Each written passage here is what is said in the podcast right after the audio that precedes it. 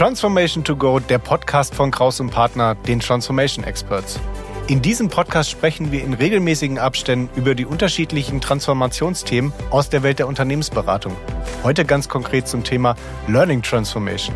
Für euch heute im Podcast sind die beiden Experten Georg Kraus und Viola Ploski. Viel Spaß!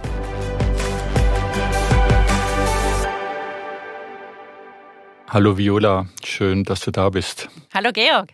Heute geht es ja um das Thema Learning Transformation, ein Thema, mit dem du ja auch zu uns gekommen bist.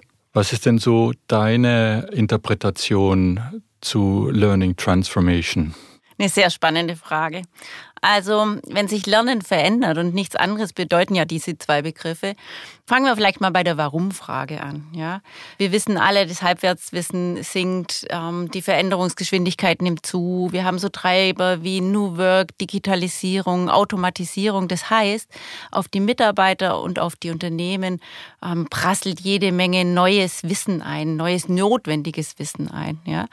Und ähm, Gucken wir, wie die Personalentwicklung in unserer Unternehmen, unserer Kunden aufgestellt ist, so sind sie doch sehr geprägt durch langfristige Planung, saubere Erstellung von Konzepten für Trainings, für E-Learning. Alles braucht viel auch seine Zeit. Und häufig ist es gar nicht so an der Unternehmensstrategie festgelegt, das, was die Personalentwicklungen anbieten. Das heißt, wir haben das eine Seite das Tempo, was sich deutlich erhöhen muss. Deswegen muss sich das Lernen auch verändern. Und andererseits natürlich auch die Inhalte und die Skills, die sich verändern. Und das bedeutet für alle Beteiligten in diesem Kreis, naja, dass sich Lernen und das Angebot, aber auch das Thema Eigenverantwortung transformieren muss. Also letztendlich die Transformation des Lernens. Ja, es ist interessant, so habe ich es nie, äh, nie verstanden, als, äh, als ich Learning Transformation so äh, für mich habe definiert. Aber es stimmt. Es geht darum, die Art und Weise, wie gelernt wird, dass diese sich gerade stark verändert. Mhm. Und es stimmt auch, dass die Zyklen immer, immer kürzer werden. Und ich glaube, es stimmt auch, dass diese Idee, die noch in der letzten Generation da war, du lernst einen Beruf oder lernst ein bestimmtes Wissen auf der Schule, äh, in der Ausbildung, an der Uni und dann profitierst du davon dein Leben lang, mehr oder weniger. Und es hält eine Generation durch. Die Zeiten sind vorbei. Ja, die sind weit vorbei. Und ähm, die Krux ist ja, dass das viele verstanden haben und trotzdem es so schwer in ihrem Alltag umsetzen können. Ja, das Wort Microlearning ist ja schon sehr lange äh, bei den Lernexperten im Begriff. Sagen, ja, lass uns das Lernen so klein gestalten, dass du immer wieder lernst. Und dennoch haben wir genau diese zwei Pole. Ich habe eine Ausbildung gemacht, ich habe ein Studium gemacht, das reicht mir doch eine ganze Weile. Und die Unternehmen fordern aber was komplett anderes. Ein adaptives Lernen, äh, schnell unterwegs zu sein, Chancen zu erkennen, Feedback zu geben. All die Worte sind ja da dabei, die alle darauf einzählen, eine Veränderungsbereitschaft, eine Lernkompetenz der Mitarbeitenden zu erhöhen. Weißt du, was ich eigentlich verrückt finde, ist, dass so die Haltung, wer hat eigentlich die Verantwortung für den eigenen Wissens- und Fähigkeitsstand, in dem Moment, wo ein Mensch in einer Firma anfängt zu arbeiten, auf einmal ganz komisch wechselt. Also so Schule, Ausbildung, Uni, bist du für dich verantwortlich. Nur du. Also der Mensch selber. Du willst attraktiv sein für Organisationen. Und kaum bist du in einer Firma, lehnst du dich zurück und sagst, na, jetzt ist die Personalentwicklung für meinen Wissensstand, für meine Fähigkeiten verantwortlich. Also so diese Dualität auf der vorher bis zum Einstellen ist man es selber man macht sich attraktiv für den, was weiß ich, für den Heiratsmarkt oder wie auch immer, also um dann genommen zu werden. Und wenn man dann drin ist, dann übergibt man es. Es ist verrückt, so diese, wie das Thema Verantwortung für die eigenen Fähigkeiten einen harten Schnitt hat, in dem Moment, wo man irgendwo einsteigt. Ja, wir spüren da sehr häufig so eine Konsumhaltung, ja.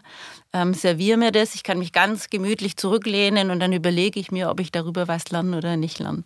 Das heißt, die Verantwortung sehen die wenigsten Mitarbeiter bei sich, da gebe ich dir völlig recht, ja, geben ganz viel an den Chef und noch mehr an die Personalentwicklung und an die Unternehmensführung. Wenn die mir das nicht beibringen, dann muss es ich ja nicht tun. Oder bezahlen oder Zeit dafür geben und so weiter.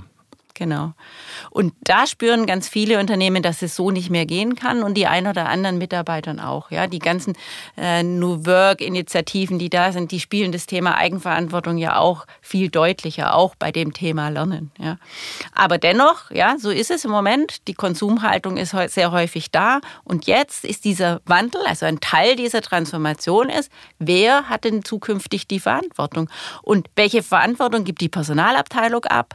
Welche Verantwortung Verantwortung gibt denn die Führungskraft ab und muss sie auch neu nehmen? Und welche Verantwortung hat der Mitarbeiter? Also, wie soll ich sagen? Ähm, meine Haltung ist da eher eine radikale. Erzähl. Du bist als Mensch immer für deine eigene Attraktivität, für den Arbeitsmarkt, für die Organisation, in der du arbeitest, selbstverantwortlich. Und gib sie nicht ab das Abgeben der Eigenverantwortung zu deiner eigenen Attraktivität, und ich will es wirklich so nennen, das ist die Attraktivität. Ja. Die Fähigkeiten, die du hast, machen dich für deinen Arbeitgeber, für dein Umfeld attraktiv. Wenn du anfängst, die abzugeben, gehst du schon auf einen schiefen Pfad. Ich war neulich mit einer Personalvorständin im Gespräch, da haben wir genau über das gesprochen. Die sieht es genauso wie du und sagt, ich werde als Chefin der HR nicht dauerhaft dieses Angebot anbieten können und auch wollen, dass all das, was gelernt wird, während der Arbeitszeit zu Kosten des Unternehmens geht. Das will ich gar nicht. Und gleichzeitig spürte ich so, ähm, so Angst und äh, ja auch Hemmungen, dass sie genau diese Botschaft an alle ihre Mitarbeiter aussendet, dass sie einen Teil des Lernens, ihrer Verantwortung in ihrer Freizeit zu ihren eigenen Kosten auch machen müssen.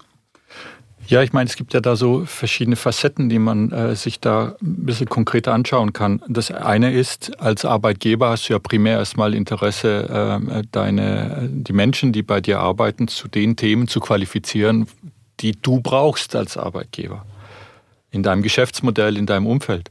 Aber vielleicht sind das gar nicht die Themen der Zukunft. Vielleicht müsstest du andere Themen beherrschen, um dich für die in der Zukunft auch attraktiv zu bleiben, für wen auch immer. Und das kann gar kein Arbeitgeber für dich leisten. Das kannst nur du, indem du dir überlegst, welche Talente du hast, was dich selber interessiert, was dich motiviert, wo du Lust hast, dich weiterzuentwickeln. Das ist die individuelle Perspektive und ich gebe dir völlig recht.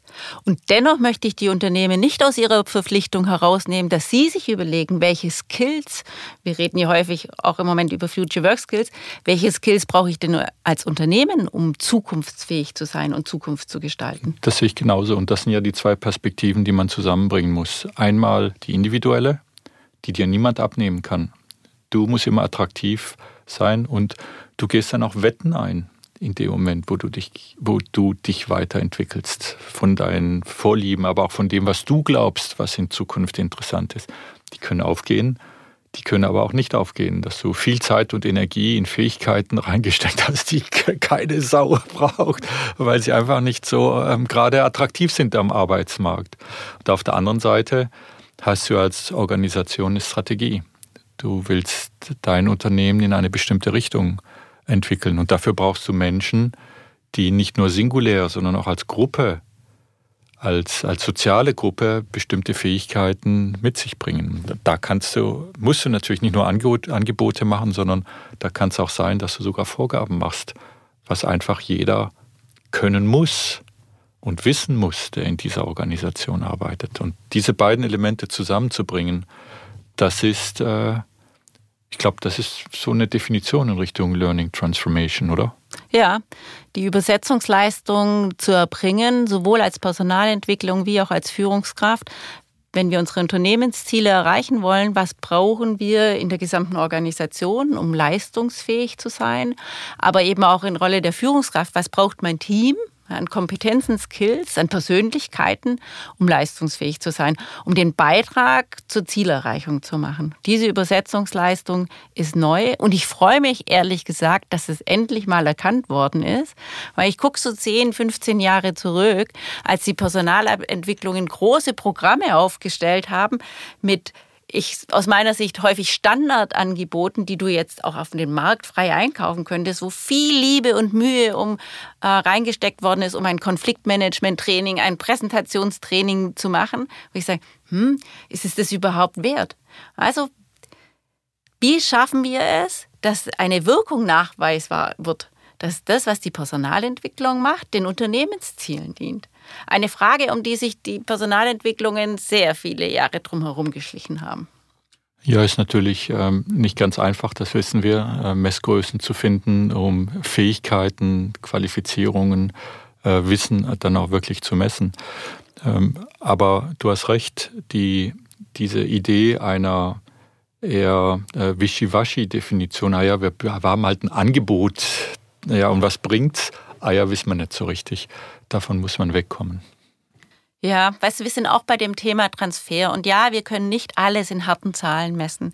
Die Frage ist ja, wie viele Versuche wurden denn in der Vergangenheit getan? Oder was könnte man denn heute auch mit der Technologie, die uns zur Verfügung steht, welche Wirksamkeitsmechanismen könnten wir denn überhaupt aufzeigen? Ja, auch das Thema Transfer. Wir sind wieder bei dem Thema Verantwortung. Wer hat die Verantwortung, dass ich aus einem standardmäßig Zwei-Tage-Seminar oder ein Stunden-WBT oder einen Barcamp, wer hat die Verantwortung, dass da hinterher was Nützliches für den Arbeitsalltag rauskommt? Ähm, ich ziehe mal so eine Analogie zum Thema körperliche Fitness. Jeder von uns schaut sich mal den Spiegel an äh, oder äh, kommt dann außer Puste nach zwei Stockwerken Treppen laufen und denkt sich, oh, jetzt, jetzt müsste ich eigentlich was machen. Ja. Und äh, viele schreiben sich dann in einem Fitnessstudio ein oder gehen dann in den nächsten äh, Sportladen und kaufen sich ganz tolle Laufschuhe und das komplette Equipment. Und dann passiert doch zu wenig. Und die, die Herausforderung, die ich sehe, die wir alle bei der körperlichen Fitness sehen, dass die Vorsätze groß sind und die Realität dann äh, immer dahinter herhinkt und die Couch mit den, mit den Chips zu oft gewinnt äh, in, äh, im Vergleich zu dem, ich äh, reiß mich jetzt zusammen und raff mich, obwohl das Wetter schlecht ist, sondern gehe noch mal raus und lauf noch mal fünf Kilometer. Ähm, das Gleiche erlebe ich noch viel extremer bei diesem nicht direkt so greifbaren Thema des Lernens. Und faktisch ist es aber das Gleiche. Das regelmäßige sich weiterentwickeln, sich auch bemühen, also sich, sich zwingen ist das falsche Wort, weil Lernen ist nicht immer nur etwas Negatives. Aber dieses, ich mach's, ich entwickle mich weiter, ich, ich investiere in etwas, um dann quasi die Lorbeeren davon zu bekommen, das kommt viel zu kurz. Und somit haben wir die Effekte, ja, dass Menschen jahrelang keinen Sport machen und irgendwann mal aufgrund der mangelnden Muskelmasse beim nächsten Sturz, sich gleich die Knochen brechen und dann ist das Geschrei groß. So ist es auch beim Lernen. Jahrelang nichts gemacht und auf einmal beim nächsten Karriereschritt wird man eben nicht befördert, weil man einfach Schritt für Schritt ganz leicht jeden Tag ein bisschen abgerutscht ist und sich eben nicht weiterentwickelt hat. Ja, da bleiben die Mitarbeitenden völlig in ihrer Komfortzone hängen. Einerseits was ähm, das Lernen angeht, andererseits aber auch bei der Annahme und der Suche nach neuen Aufgaben. Weißt du, es wäre ja so einfach zu sagen, ich mache morgen eine Aufgabe, die ich noch nie gemacht habe. Und ich bin mir sicher dabei, dass ich dabei etwas lernen werde. Wenn ich mir dann noch die Zeit nehme, das zu reflektieren, was ist mir jetzt gut gelungen, was ist nicht so gut gelungen, was würde ich das nächste Mal anders machen, schon habe ich einen aktiven Lernprozess wahrgenommen, ohne dass die Personalentwicklung mir ein Lernnugget, ein Seminar, ein Webinar gegeben hat. Und da würde ich auch gerne eine Transformation in Gang setzen.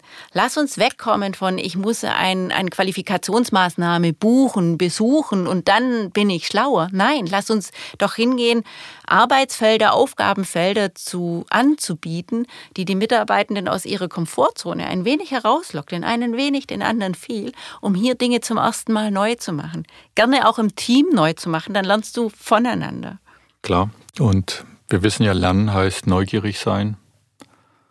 Lernen heißt spielen. Also nicht umsonst spielen Kinder viel. Und nicht nur Kinder, also auch wenn man junge Welpen sieht, äh, man lernt durch Spielen, weil durch das Spielen das Ausprobieren passiert und dadurch Dinge entstehen. Also Lernen hat ganz viel mit einer kindlichen Naivität zu tun, mit dem mit offenen Augen die Dinge ausprobieren und Lernen hat aber auch viel mit ähm, keine Angst vor Fehlern zu haben, keine Angst vorm Versagen oder vom Scheitern zu haben. Und Lernen hat etwas damit zu tun, dass man nicht sitzen bleibt und wartet, also nicht träge und behäbig ist, sondern immer etwas tut, immer aktiv ist und an seiner eigenen Weiterentwicklung auch arbeiten will. Und weißt du, was hier sehr hilft? Es mit anderen zu lernen, interaktiv zu lernen. Lernen ist ein sozialer Vorgang. Und wenn dann noch Emotionen dabei entstehen, dann hat es eine ganz andere Wirkung, als wenn du allein in deinem Kämmerchen irgendetwas machst. Ich glaube, es gibt beides. Es gibt Themen, die kannst du eher alleine dir aneignen. Und es gibt Themen, die mehr Spaß machen in der Gruppe. Ich glaube, dieses, äh, da, da gibt es nicht schwarz, so nur das eine, sondern es gibt wirklich die beiden Elemente, die, die, die da eine Rolle spielen. Und wir haben ja den Vorteil, dass wir genügend Lernelemente, Lernformate haben, um sowohl dieses Lernen für dich alleine, dieses Nachschlagen, ähm, die Selbstbefähigung, die eigene Reflexion bespielen, wie eben auch Formate, die sehr stark auf Austausch und Dialog sind. Wir haben ja alles in unserem Portfolio. Und genau das macht es doch möglich, aus den einzelnen Lernbedarfsmomenten und die einzelne Persönlichkeit, die da zum Trage kommt, genau das Passende für sich herauszufinden. Was ich leider erlebe, und das ist vielleicht, ich kann es nicht genau sagen, aber ähm, das ist ja das, was so eher ähm, meistens gesagt wird, dass die Lernbereitschaft über das Alter abnimmt. Die Frage ist, ist es die Lernbereitschaft oder ist es die Fähigkeit des Lernens, die abnimmt? Wie auch immer. Ich erlebe jetzt gerade in meinem Alter, jetzt habe ich halt auch schon graue Haare, erlebe ich Menschen, wenn ich die frage, was willst du denn noch lernen? Die mich dann mit großen Augen anschauen und sagen, nix. nix. Und ich bin dann immer wieder erschrocken, wenn ich das höre, weil es kann nicht sein, dass man quasi so durchs Leben geht und sagt, ich bin schon, weil es unterstellt ja, ich bin schon fertig mhm. als Mensch. Ich bin schon fertig. Und wir sind doch nie fertig. Und es ist auch so die Frage, mit welchem Anspruch will man durchs Leben gehen. Auch so mit der Idee äh, ist, bist du schon durch? Oder glaubst du, dass du noch eine bessere Version von dir selber werden könntest? Dass du aus dem, was du bist, das Beste machst in deinem mhm. Leben. Und sich damit auseinanderzusetzen und so diese, diesen Hunger und diese Neugier, die jedes kleine Kind hat, diese sich zu bewahren. Ich meine, das ist fast schon therapeutisch, da muss jeder für sich schauen, dass er das macht.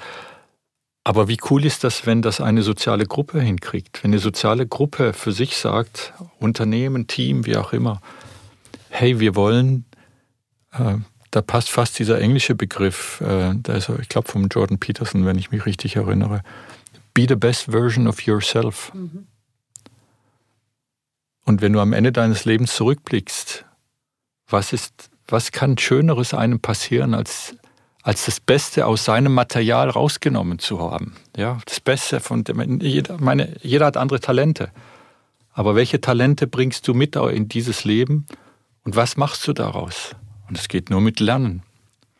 Ich sehe es genauso wie du, Georg. Und äh, dennoch komme ich ja in ganz vielen äh, Kundensituationen, wo es ein anderes ist. Ja? Da gibt es natürlich einen gewissen Prozentsatz an Mitarbeitern, die, die, genau diese Neugier, die diesen inneren Antrieb auch besitzen. Es gibt aber auch ganz viele, die eher dieses Szenario hm, beschreiben könnten, wie es du gesagt hast. Ja, wieso? Ich bin doch fertig, ja. Noch zehn Jahre und äh, ich bin fertig mit dem Arbeiten. Ich muss nichts mehr machen. Und du sagtest gerade, es ist das Wollen oder ist es auch das Können? Ja, das sehe ich überhaupt die Notwendigkeit. Da, wo Unternehmen ansetzen können, ist natürlich die Notwendigkeit, transparent zu machen. Warum ähm, braucht man eine Lernfähigkeit, eine Veränderungskompetenz? Welche Skills brauche ich denn als Unternehmen? Die Aufgabenstellung sehe ich weiterhin bei einem Unternehmen und bei der Personalentwicklung. Und ähm, bei aller Eigenverantwortung, ich würde den nächsten Schritt noch gehen sagen, lasst den Personalentwicklungen die Aufgabenstellung geben, den Menschen das Lernen wieder beizubringen. Ja, Hilfestellungen zu geben, Impulse zu geben, sich zu verändern und auch selbst das Lernen wieder als wertvoll für sich zu erfahren. Eigentlich glaube ich, ist es gut, wir bieten Erfahrungswelten an, Lernen wieder für sich als attraktiv zu empfinden und auch selber diese Glücksgefühle wieder zu haben. Weißt du, ich glaube, wir beide haben eine Idee, was mit uns passieren kann, wenn wir ein gutes Lernerlebnis hatten. Ja. Aber lass uns doch einen Boden bereiten für Mitarbeitenden, deren letztes Lernerlebnis unbewusst oder bewusst schon ganz schön lange weg war. Und letztendlich, worüber wir jetzt auch reden, sind ähm, Lernförderer und Lernverhinderer. Ja, und wir kennen ja die Lernverhinderer. Äh, das Thema Bequemlichkeit, das Thema Passivität, das Thema, ähm, ich sag's mal, Selbstbetrug. Ja, so in seiner eigenen Blase drin zu sein und zu glauben, man ist cool, man kann alles und gar nicht merkt, wie sich das Umfeld verändert, bis es dann zu spät ist. Und was sind gute Lernförderer? Spaß, Neugier, Verantwortung für einen selber und für die Gruppe, in die man ist, zu sein. Und auch ähm, eine Energie, Lust zu haben. Und, und da quasi als Personalentwicklung sowohl die Lernverhinderer im Auge zu behalten und die ich sage es mal, wirklich zu bekämpfen ja. und die Lernförderer zu unterstützen, dass die auch dann wiederum auch bei den Menschen ankommen. Ich glaube, das ist die eigentlich in Zukunft die Hauptaufgabe einer Personalentwicklung. Ja, und hierbei die Führungskräfte in dieser Rolle, die sie darin haben, mitzunehmen und so auch da zu befähigen. Wenn, ich habe in letzter Zeit sehr viele Interviews geführt mit Stakeholdern und Mitarbeitenden, wie im Moment gelernt wird und wie sie sich das gerne vorstellen. Und da sind wir natürlich bei Lernfördern und Verhindern vorbeigekommen. Und eine der typischsten Antworten ist, wenn du nach Lernverhindern fragst, keine Zeit. Und dann frage ich mich, ja, warum wird diese Antwort einfach so akzeptiert? Warum wird nicht hinterfragt? Ja? Und das ist ein bisschen Selbstbetrug, wenn du dir die Antwort gibst. Es ist aber auch eine bequeme Antwort für die Führungskraft und die Personalabteilung.